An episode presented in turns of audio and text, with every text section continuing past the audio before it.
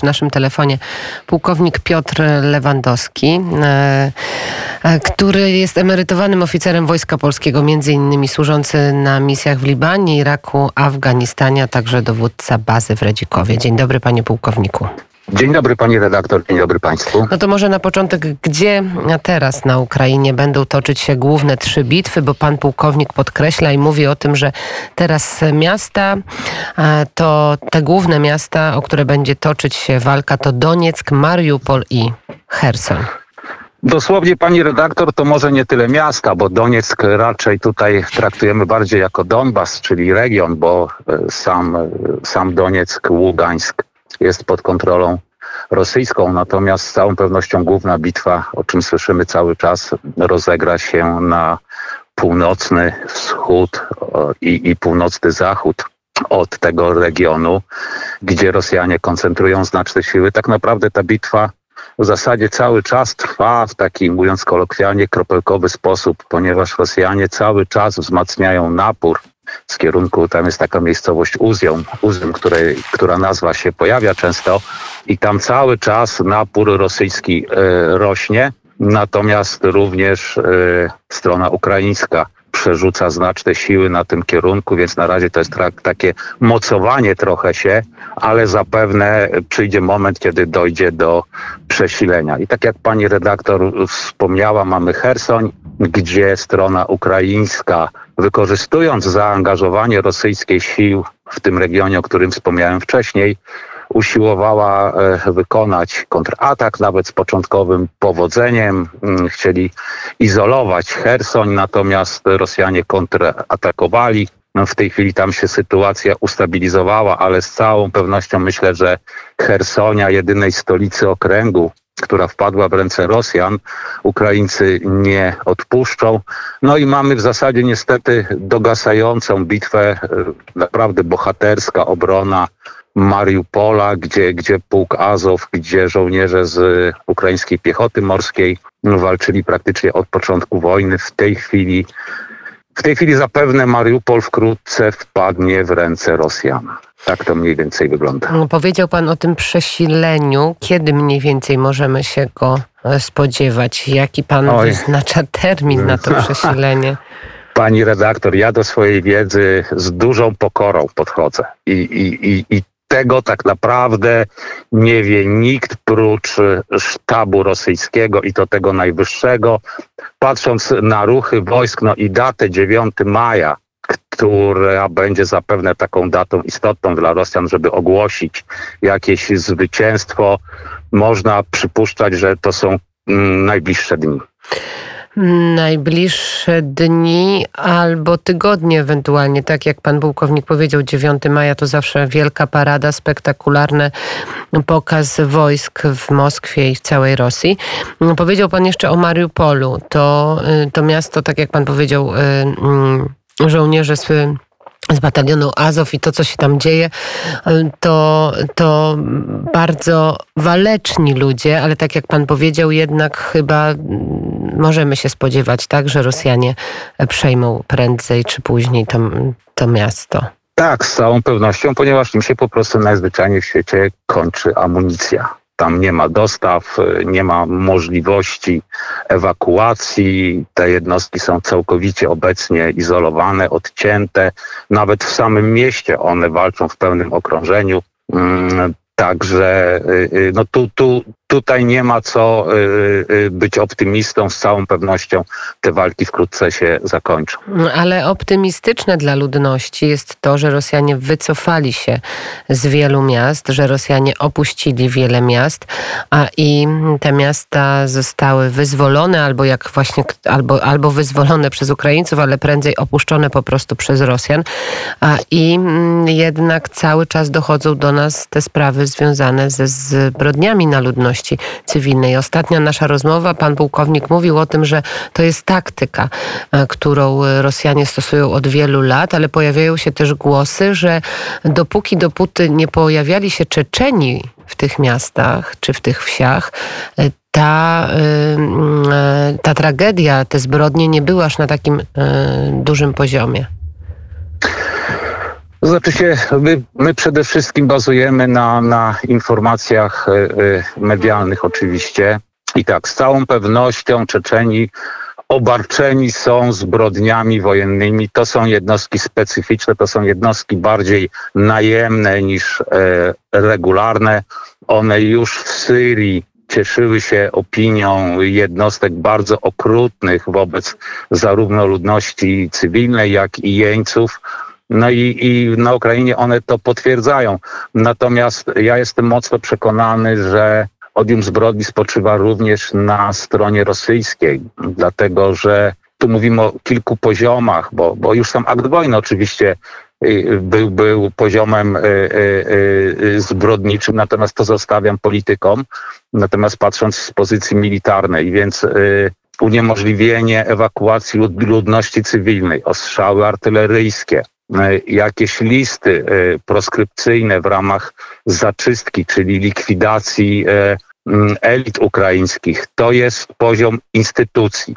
Natomiast mamy też poziom takiego zwykłego bandytyzmu, który wiąże się z aktami rabunków, gwałtów, które wiążą się z morderstwami. Więc to jest, to jest wielopoziomowe. Natomiast y, y, z całą pewnością i zarówno kadyrowcy, jak i zwykli żołnierze rosyjscy obciążeni są na chwilę obecną zbrodniami wojennymi. E, panie pułkowniku, e, to jeszcze pytanie związane z tym poborem przymusowym, który się cały czas e, odbywa. Albo jeszcze może zostańmy przy tych zbrodniach na ludności cywilnej jeszcze przez sekundę. My mamy korespondenta, który jest na stałe w Wasilkiwie, który jest w Borodziance, który był w Buczy i cały czas podróżuje do tych miast. To właśnie stamtąd e, płyną takie informacje, że ta agresja i te tragiczne wydarzenia się bardzo nasiliły, kiedy Czeczeni się e, pojawili po prostu. Nie, że Rosjanie nie są odpowiedzialni, czy współodpowiedzialni, nie, nie tylko, tylko akurat w tych miejscowościach mm, Czeczeni też inicjowali te zbrodnie i te mm, okrucieństwa. Jak pan myśli, panie pułkowniku, e, my możemy się jeszcze niestety spodziewać takich, e, takich informacji, takich e, takich tragicznych rozwiązań przez armię rosyjską.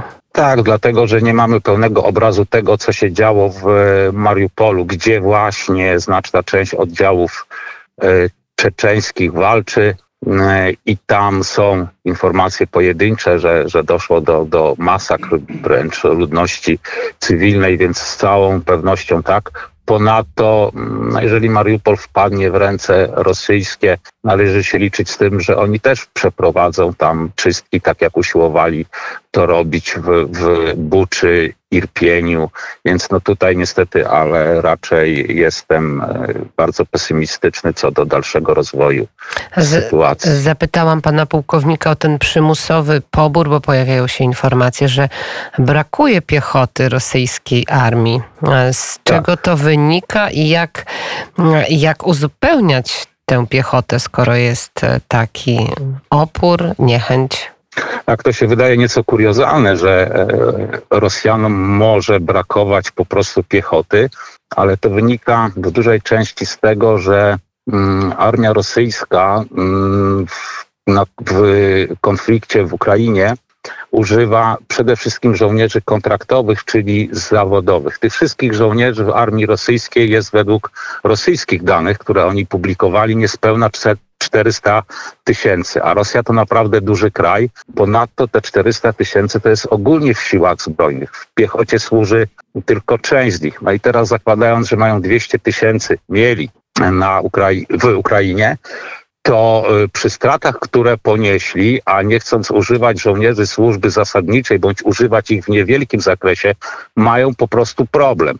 I ten problem starają się rozwiązać y, po pierwsze w taki sposób, że w republikach y, separatystycznych ogłoszono pobór, a ponieważ nie ma chętnych do, do walki w Ukrainie, okazuje się tam, więc są wręcz uliczne łapanki na mężczyzn w wieku 35-45 lat, których siłą wciela się do tak zwanej pierwszej i drugiej armii. To są te armie złożone z y, separatystów. Oni są marnie uzbrojeni, marnie wyszkoleni, marnie wyposażeni i Rosjanie, um, używając kolokwializmu, y, dla Rosjan oni są po prostu mięsem armatnim pchanym na, na pierwszą linię i w najcięższe rejony walk. Ponadto Rosjanie usiłują uzupełnić rezerwy, ogłaszając nabór dla 60 tysięcy ochotników, ale to się dzieje głównie na peryferiach Rosji, w tych y, okręgach peryferyjnych i stamtąd właśnie mm, będzie zapewne szedł ten nabór nowych ochotników.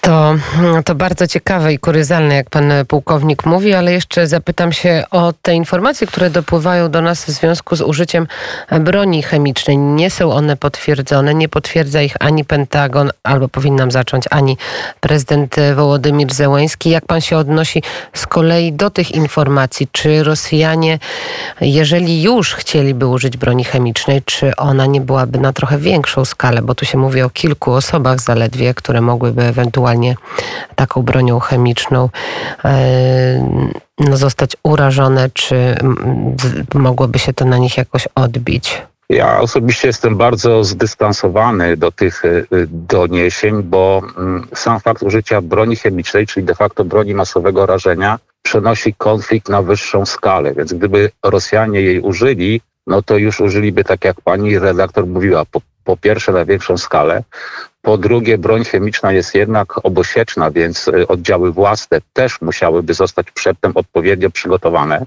że ta broń chemiczna się pojawi. A po trzecie, mm, ja myślę, że Rosjanie po prostu nie potrzebują broni chemicznej, żeby zakończyć walki w Mariupolu, bo oni tam już tak naprawdę niestety zwyciężyli. Te doniesienia mogą wynikać po pierwsze z tego, że są to zakłady przemysłowe, więc mogło dojść do wycieku jakichś toksycznych środków przemysłowych, a po drugie być może Rosjanie użyli na przykład y, y, gazu łzawiącego w postaci granatów, które z definicji bronią chemiczną nie są. Także pojawiły się te nowe zdjęcia, panie pułkowniku, zdjęcia satelitarne, które pokazują, że Rosja gromadzi wojska w tych trzech miejscach przy granicy z Ukrainą, między innymi na lotnisku w Lipiecku na zachodzie e, Rosji, także w obwodzie rostowskim, a także białgorodzkim i woroneskim. To są te miejsca strategiczne, to stąd będzie odbywała się ofensywa na Ukrainę i na e, wschód e, tego kraju?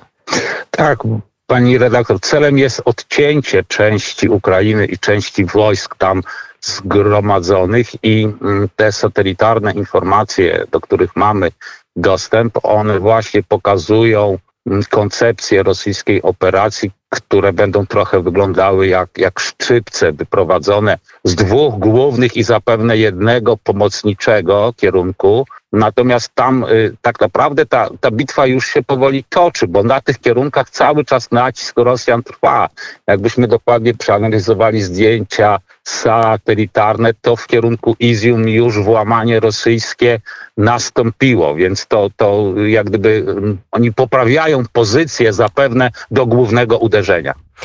Bardzo dziękuję e, za rozmowę. Pan pułkownik e, Piotr Lewandowski, e, który służył między innymi oficer w Libanie, Iraku i Afganistanie. Krzysztof Skowroński wchodzi do studia. Ma pan jakieś pytanie do pana pułkownika? Nie, ale serdeczne podziękowania i pozdrowienia, panie pułkowniku. Zbliżają się święta Wielkiej Nocy. Wszystkiego dobrego, spokojnych świąt. A przy okazji, jak pan pułkownik kiedyś będzie przy komputerze i otworzy na YouTubie relacje na żywo Radia Wnet, to zobaczy pan e, pułkownik e, piękne e, wielkanocne jajko, które dostaliśmy. To jest rękodzieło. Przyniósł pan Stanisław, a wykonane jest przez jego mamę i pana Stanisława, słuchacza i mamę serdecznie pozdrawiamy. Ale co jest najważniejsze na tym jajku, że są dwie flagi połączone. Niech pan pułkownik zgadnie, jakie flagi są na tym jajku. No, zapewne polska i ukraińska. Dokładnie tak, tak. Tak właśnie, e, tak właśnie jest. Rodzinnych, spokojnych świąt, panie pułkowniku i bardzo dziękujemy za, I ja również za opowieść w tak. Radiu e, Wnet. Wojenne opowieści. Lepiej, żeby ich nie było, ale skoro są, to nic Lepiej nie, tak. To je analizujemy, dokładnie.